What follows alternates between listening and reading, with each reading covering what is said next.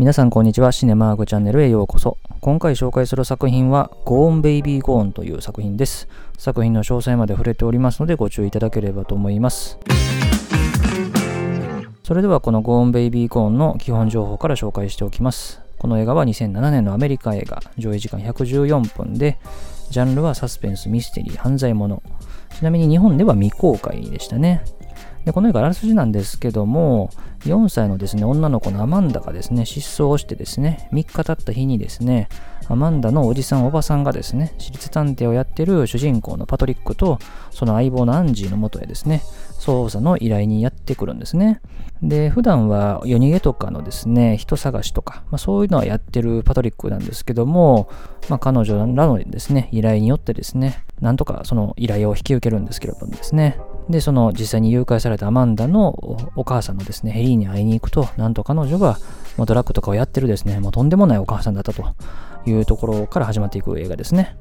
で、この映画タイトルは Go on Baby Go On という日本語タイトルですが、現代の方もですね、同じ Go on Baby Go On と、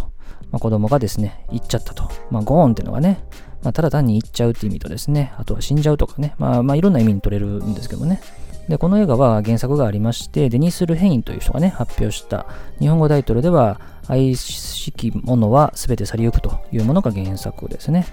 で、これはですね、このデニス・ルヘインが作ってるですね、私立探偵パトリック＆アンジーのシリーズの4作目と。ちなみにこのシリーズで映画化されたのはこの作品が初めてなんですね。で、デニス・ルヘインっていうとですね、他の書籍ではですね、例えば映画化されたもので言うと、2003年にイーストウッドがね、映画化したミスティック・リバーとか、あとはですね、2009年にマーティン・スコセッシが映画化したシャッターアイランドとかね、あとはですね、このベン・アフレックがこの映画監督ですけれども、彼が後に監督をするですね、夜に生きるという2016年の作品の原作なんかも書いてる人ですね。で、この映画の監督はですね、ベン・アフレックですね。彼のことは後で話しますね。で、音楽の担当はハリー・グレックソン・ウィリアムズで、撮影の担当はジョン・トールと。ジョン・トールというとですね、レジェンド・オブ・フォールとブレイブ・ハートで2年連続アカデミー賞の撮影賞を取ってるですね、まあ、非常に評価されている撮影監督ですね。で、キャストなんですけども、主人公のパトリック・ケンジを演じたのがケイシア・フレックですね。彼は2016年ですね、マンチェスター・バイ・ザ・シーという映画でアカデミー賞の主演男優賞を取ってる俳優で、この監督のベン・アフレックの弟ですね。それからパトリックの相棒のアンジーを演じたのがミシェル・モナハンですね。で、捜査のですね、えー、責任者にあたるドイル警棒を演じたのがモーガン・フリーマンですね。で、実際に捜査に当たっているレミーを演じたのがエド・ハリスと。で、娘を誘拐された母親のヘリン役はエイミー・ライアンと。で、パトリックのところに捜査の依頼をやってくるのがですね、エイミー・マディガンと。ちなみに、エイミー・マディガンはエド・ハリスの奥さんですね。で、この映画の映画賞関係の評価で言うと、アカデミー賞ゴールデングローブではですね、エミー・ライアンがですね、それぞれ助演女優賞にノミネートされたと。で、他の映画祭でもですね、受賞ノミネートということで、このエミー・ライアンの演技が非常に評価をされた作品であるというところですね。でちなみにエイミー・ライアンっていうのはですね、ニューヨーク出身なんですけども、まあ、実際に監督と話してる時にですね、ボストンなまりにすごく説得力があって、ボストンのどこが出身なのか聞いたみたいな話があると、まあ、それぐらいですね、非常になりきっていたというところなんですね。で、この映画は日本では公開はされなかったんですけれども、まあ、理由はですね、おそらくですけども、かなりメジャーキャスト出てるんで配給権が高かったんだろうなと。で、その割にはですね、結構内容がまあ、暗いというかね、そんなに大ヒットするような内容ではないという判断をされたんだろうと思いますんで、まあ、わからなくもないですけれどもね、やっぱこれぐらいのキャストの映画ってのは、ぜひ映画館で見たいなと思うんですけども。で、その他の国でもですね、まあ、イギリスとかマレーシアではですね、まあ、この映画、子供の失踪事件の話を描いてるんですけども、まあ、実際に子供の失踪事件がニュースになっていたことを受けて、公開日が延期されたなんていう話もありますね。で、この映画に関連する、まあ、ちょっと細かい話をまずしておくとですね、まずエイミー・マディガンとベン・アフレクの話なんですが、以前このチャンネルで取り上げたフィールド・オブ・ドリームスという映画で、エイミー・マディガンはですね、主人公の奥さん役を演じてるんですけども、で、このフィールド・オブ・ドリームスの中で、主人公がですね、実際の野球場に野球を見に行くっていうシーンがあるんですけども、そこでですね、ベン・アフレックがですね、観客役でエキストラとして出演をしていたんですね。ただ残念ながら公開された時のバージョンではですね、そのシーンカットされてるので、DVD とか見ても、ベン・アフレックが映ってる場面っていうのは確認できないんですけども、まあ実はね、このエイミー・マディカンとベン・アフレックは実は同じ映画に出てたんですよね。で、このエミ・マディガンはこの映画の中で野球場に行くシーンには行ってないので、当然あってはないと思うんですけどね。で、ちなみにこの時に出てくる野球場っていうのが、ボストンレッドソックスのホーム球場にあたるですね、フェンウェイパークですね。で、ベン・アフレックの次の監督作品のザ・タウンにね、このフェンウェイパーク出てくるんですよね。で、それからですね、ラットカンパニーの話もちょっとしておきますと、この映画はラットカンパニーという映画会社の最後の作品にあたるんですね。で、このラットカンパニーっていうのは、1953年のシェーンというですね、西部劇の名作映画ありますけれども、あの映画で主人公を演じたのがですね、アラン・ラットというね、俳優で、まあ、アラン・ラットっていうとね、シェーンしかないぐらいのですね、なかなか他に代表作ない人なんですけども、彼の息子がですね、1979年に作った会社が、ラットカンパニーという映画会社なんですね。で、この映画会社の中で一番有名な映画というと、おそらくブレードランナーだと思うんですけれどもですね、ブレードランナーとか見てる人だと、映画始めるときにですね、映画会社のロゴ出ると思うんですけども、あの緑の木がね、ロゴのデザインとして出てくるところは見覚えあるんじゃないかなと思います。他にもですね、炎のランナーとかライトスタッフとかね、80年代前半は結構ね、いろんな映画手掛けてたので、見覚えのあるロゴだとは思うんですよね。ただ85年を機にですね、で、この映画会社はワーナーブラザーズと提携組んでたんですけども、それが終わったというところもあって、事実上の映画制作を終えるんですね。ただですね、以前このチャンネルで取り上げたですね、1995年のブレイブハートというアカデミー賞を取った作品で映画制作を久しぶりにやったんですね。ただその後もですね、ポツポツやってたぐらいで、ほとんど映画制作してなくて、で、ついにこの映画が最後になったそうですね。で、それではちょっと映画の中の話にどんどん入っていきたいんですけども、まずこの映画の舞台となるボストンの話を少ししておきますと、この映画の舞台となるのがですね、このボストン。で、ベン・アフレックの地元でもあるんですね。で、ボストンってのは、このチャンネルでも以前ですね、取り上げたスポットライト世紀のスクープとかですね、あとこの前取り上げた氷結って映画とかですね、もちろんいろんな映画で舞台になる場所なんですけども、アメリカでは北東部に位置するですね、マサチューセッツ州の州都なんですよね。で、この映画の主人公の名前にも関連するので少し触れとくと、このボストンという街はアメリカ最大クラスのアイリッシュの街としても知られてるんですね。一番多いのはカリフォルニア州なんですけども、ボストンもですね、アメリカ最大クラスのアイリッシュの街であると。で、アイリッシュが何の関係あるかっていうと、この映画の主人公の名前のパトリックですね。で、キリスト教において特にその聖パトリックっていうのはアイルランドにキリスト教を広めた司教というふうに言われてて、アイルランドの守護聖人なんだというところでですね、おそらくこの主人公の名前パトリックってところはそこは由来だとは思うんですよね。まあそういう街を舞台にした映画であるというところなんですよね。で、この映画の中にはですね、このボストンで撮影されているというところでですね、ボストンの日常風景なんかもですね、映画の合間合間にですね、かなり挟まれてて、普段の人たちの交流とかね、そういうところもですね、描かれているというところがですね、まあリアリティのあるところかなというふうに思うわけですよね。で、ベン・アフレックの話もちょっとしておきますと、この映画が初監督になったんですけども、まあ、ベン・アフレックというとですね、非常に若くしてスター俳優の仲間入りを果たしたわけですね。幼馴染のマット・デーモンと一緒に脚本書いたですね、グッドビル・ハンティング、旅立ちというね、1997年の映画でアカデミー賞の脚本賞をね、取って、もう若きスターが生まれたと。まあ、いうところで、ベン・アフレックもその前後ぐらいからですね、いろんな映画で出演していたわけですね。で、途端にですね、2000年代に入るとですね、ヒット作はあるんだけれども、批評家から酷評されるみたいなことが結構多かったんですよね。まあ、パールハーバーとかもそうでしたけども。で、特にですね、マーベルコミックの原作を映画化した2003年のデアデビルというね、映画はもう非常に大きな予算が組まれたんですけども、かなりね、期待を下回る結果になっちゃったと。で、さらに当時交際中だったジェニファー・ロペスとですね、共演したジーリというね、映画。まあ、これもですね、興行成績が散々だったわけですよね。またね、復縁したなんて話もありますけどもね、当時はベニファーなんていうね、略され方もしてましたが、まあ、ラジー賞とかね、もう作品賞とか、最低男優賞とかね、もう様々な受賞をしてしまった作品にも出たと。で、さらに2004年にはですね、恋のクリスマス大作戦とかですね、世界で一番パパが好きとかですね、まあ、この辺も全然当たんなくて、まあ、明らかにもうキャリアの低迷期に入っちゃったんですよね。で、そんな彼がですね、復活の兆しを見せたのがですね、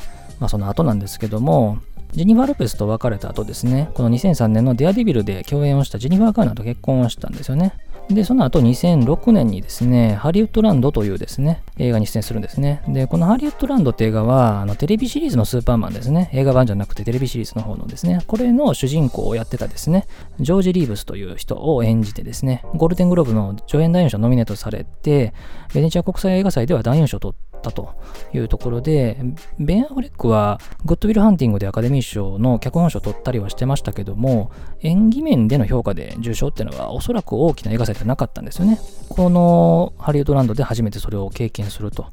いうところでですね、復活の兆しを見せていくことになると。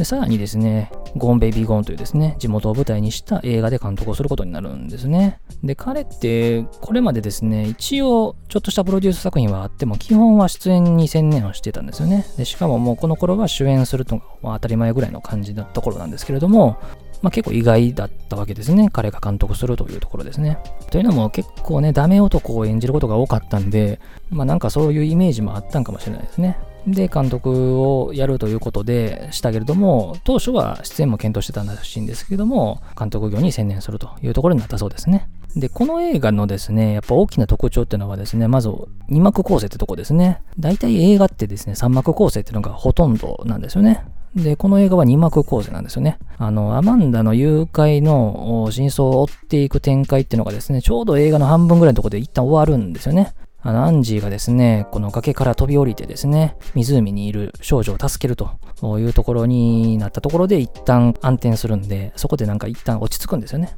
で、その後にまた展開していくという感じになるんですけれども、初監督の作品でですね、オーソドックスな構成にせずにですね、二目構成にチャレンジするっていうのはなかなかなことだなというふうには思いますよね。で、あとはやっぱりこの映画の内容っていうのは議論を呼ぶってところが目的だったなというところがわかるわけですよね。やっぱり主人公が最後に取る行動ですよね。まあ、これは理解できるっていう人もいればですね、もう全く理解できんっていう人もいると思うんですよね。だからまあこれはね、いろんな人と見て、議論を交わすってところがやっぱ大事なのかなというところの映画ですよね。で、もうこの、あのシチュエーションになった時点で、まあどう転んでもおかしくないんですよね。で、このパトリックは最後にね、ドイルに、もしアマンダが大人になって、救えたのに救わなかったことを言ってきたとしたらっていうところを切り返したところでですね、話をして自分の行動を肯定しているというかね、わけなんですけれども、確かにそうなんですよね。もしパトリックがこの件を見逃して、あの、モーガン・フリーマンのもとで、この4歳の少女がですね、大人になっていったとしましょうと。で、彼女には親がいないわけですよね。大人になったらいずれ気づきますよね。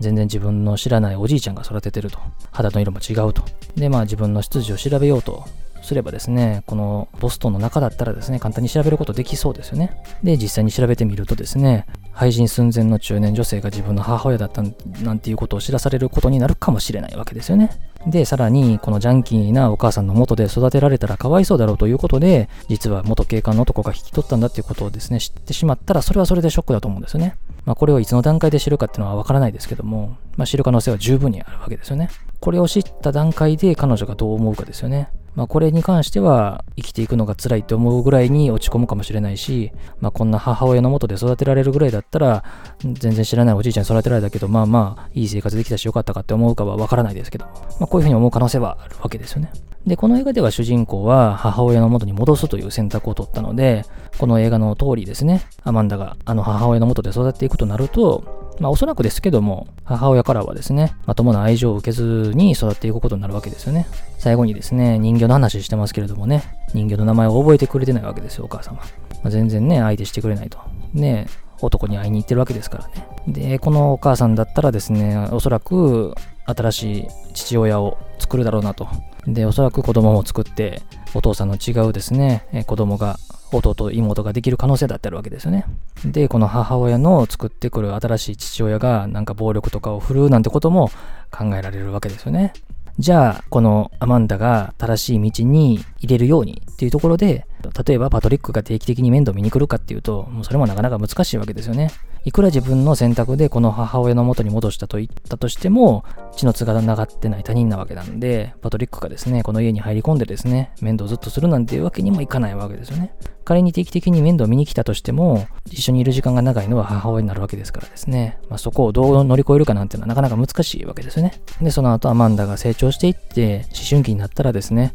もうとんでもなくくれるかもしれないし、ね、母親みたいなね、女性になるかもしれないし、あるいはもう母親のことを見てですね、もうあんな風にはなりたくないと思って育っていくかもしれないし、新しい父親に暴力を受けてですね、もう心を閉ざしたままの、心に傷を抱えたままの大人になるかもしれないし、まあここは本当にもう想像でしかないんでわからないですけども、まあそういうですね、未来が待ってる可能性があるわけですね。親は子供も選べないし、子供だって親を選べないと。この環境に生まれた時点で、このアマンダにはですね、悲しい未来が待ってると思うと、非常に切ない気分になる映画ではありますよね。で、このパトリックの決断っていうのは、直前にですね、アンジーとの意見の相違がありましたね。相棒であるアンジーは、このままにしようと。モーガン・フリーマンのところでずっと育てさせようと。一方でパトリックは母親のところに戻すべきなんだというふうに考えてましたけれども、この2人がこのように思うきっかけのところに関して言うと、パトリックに関しては、ヘイリンが涙を流して自分の軽率な行動を反省してるってところを見てるわけですよね。まあ、ここを見て、パトリックはやっぱり母親の元に戻すべきだろうというふうに考えたんだろうなと思うわけですよね。反省してるだろうと。アンジーはどうかっていうと、アンジーはこのヘリンの行動は見てないと思うんですけども、彼女はこの映画の中で唯一と言っていいですね、命を懸けた行動を起こしている人物なんですよね。湖に落ちたとアマンダが考えたアンジーが湖に飛び降りてアマンダを助けようとした行動を起こしてますよね。まあ実際にそれは人形だったんで、アマンダじゃなかったんですけども、まあ、その彼女がヘリンの元へ戻そうと思ってないわけなんですよね。まあ、ここに関してはもう少し理由付けしてほしかったかなと、ま、いうふうには思うかなというとこですね。まあ、あれだけ命かけたのに全然違ったと、ま、いうところでショックはあったと思うんですけどね。まあ、いずれにしてもですね、男性なり女性なり、大人なり子供なり、まあ、様々な観点から、これはいろんな議論を呼び起こせる内容なんだろうなというふうに思いますんで、まあ、必ずしも正解はないと思うんでですね、まあ、いろいろ考えてみるといいかなというふうに思いますよね。あとですね、一つだけ、ちょっとうがった見方になるかもしれないんですけども、まあ、この映画はですね、まあ、中盤からですね、ミステリーのですね、まあ、紐解きが始まってですね、まあ、実は警察側もですね、グルだったという話になるわけなんですけれども、まあ、この映画でですね、その刑事役を演じてる一人にですね、エド・ハリスがいますけれども、この映画でエド・ハリスはですね、まあ、カツラをしてますよね。まあ、エド・ハリスはご存知のように若い頃からね、髪の毛薄かったので、映画によってはですね、カツラをつけて演技に臨むこともあるんですけれども、この映画でカツラをつけてる理由っていうのがよくわかんないんですよね。まあ、原作読んでないんでわかんないんですけども、原作でエド・ハリスの演じたキャラクターがふさふさだったからカツラにしたぐらいの内容なのかもしれないんですけども、別にカツラしてなくてもいいわけですよ。そのエド・ハリスのね、まんまでこの役望んだって別にいいわけですけれども、まあ、なんでつけてんのかなってちょっと考えたときに、これは非常に良かった考え方かもしれませんが、まあ、これ自体が嘘であると。エド・ハリスが髪の毛薄いのはもうみんなが周知の事実だと。で、その彼がカツラをしてるんだから、彼は嘘ついてるみたいな。まあ、そういうとこにちょっと繋がるんかなというふうにもちょっと思ったりしたんですけどね。まあこれは、これはもううかった見方なんでですね。まあ全然無視していただいてもいいんですけども、まあそういうのをちょっと思ったんで話してみました。で、この映画のソフト関係ですね。えー、DVD、ブルーレイ両方でも出てますんで見ることできますし、特典としては、まあ、制作の舞台裏、キャスティングの話とかですね、未公開シーンとか収録されてるんで見ることできますと。あとは音声特典で監督のベン・アフレックと脚本を務めたアーロン・ストッカードによる音声解説が収録されてますね。で、これも聞いたんですけども、ベン・アフレックがですね、まだ映画の反応ちゃんと聞けてないんだみたいな話をしてたので、おそらくこれを収録してるのかですね、映画公開してすぐぐらいなんじゃないかなというふうに思います。で、聞いてると、初監督を務めたベン・アフレックが、まさに映画の主人公のようにですね、まあ、どう考えて、どう悩んで、どうこ、どうしたのかというところに関してですね、かなり細かく語ってくれてるんで、彼の映画作りに対する真摯さっていうのがすごく伝わってくるなという内容でしたね。また他の作品もね、やっぱ見てみたいなって思うぐらいの作品でしたしね、これは聞いていただく価値あるんじゃないかなというふうに思います。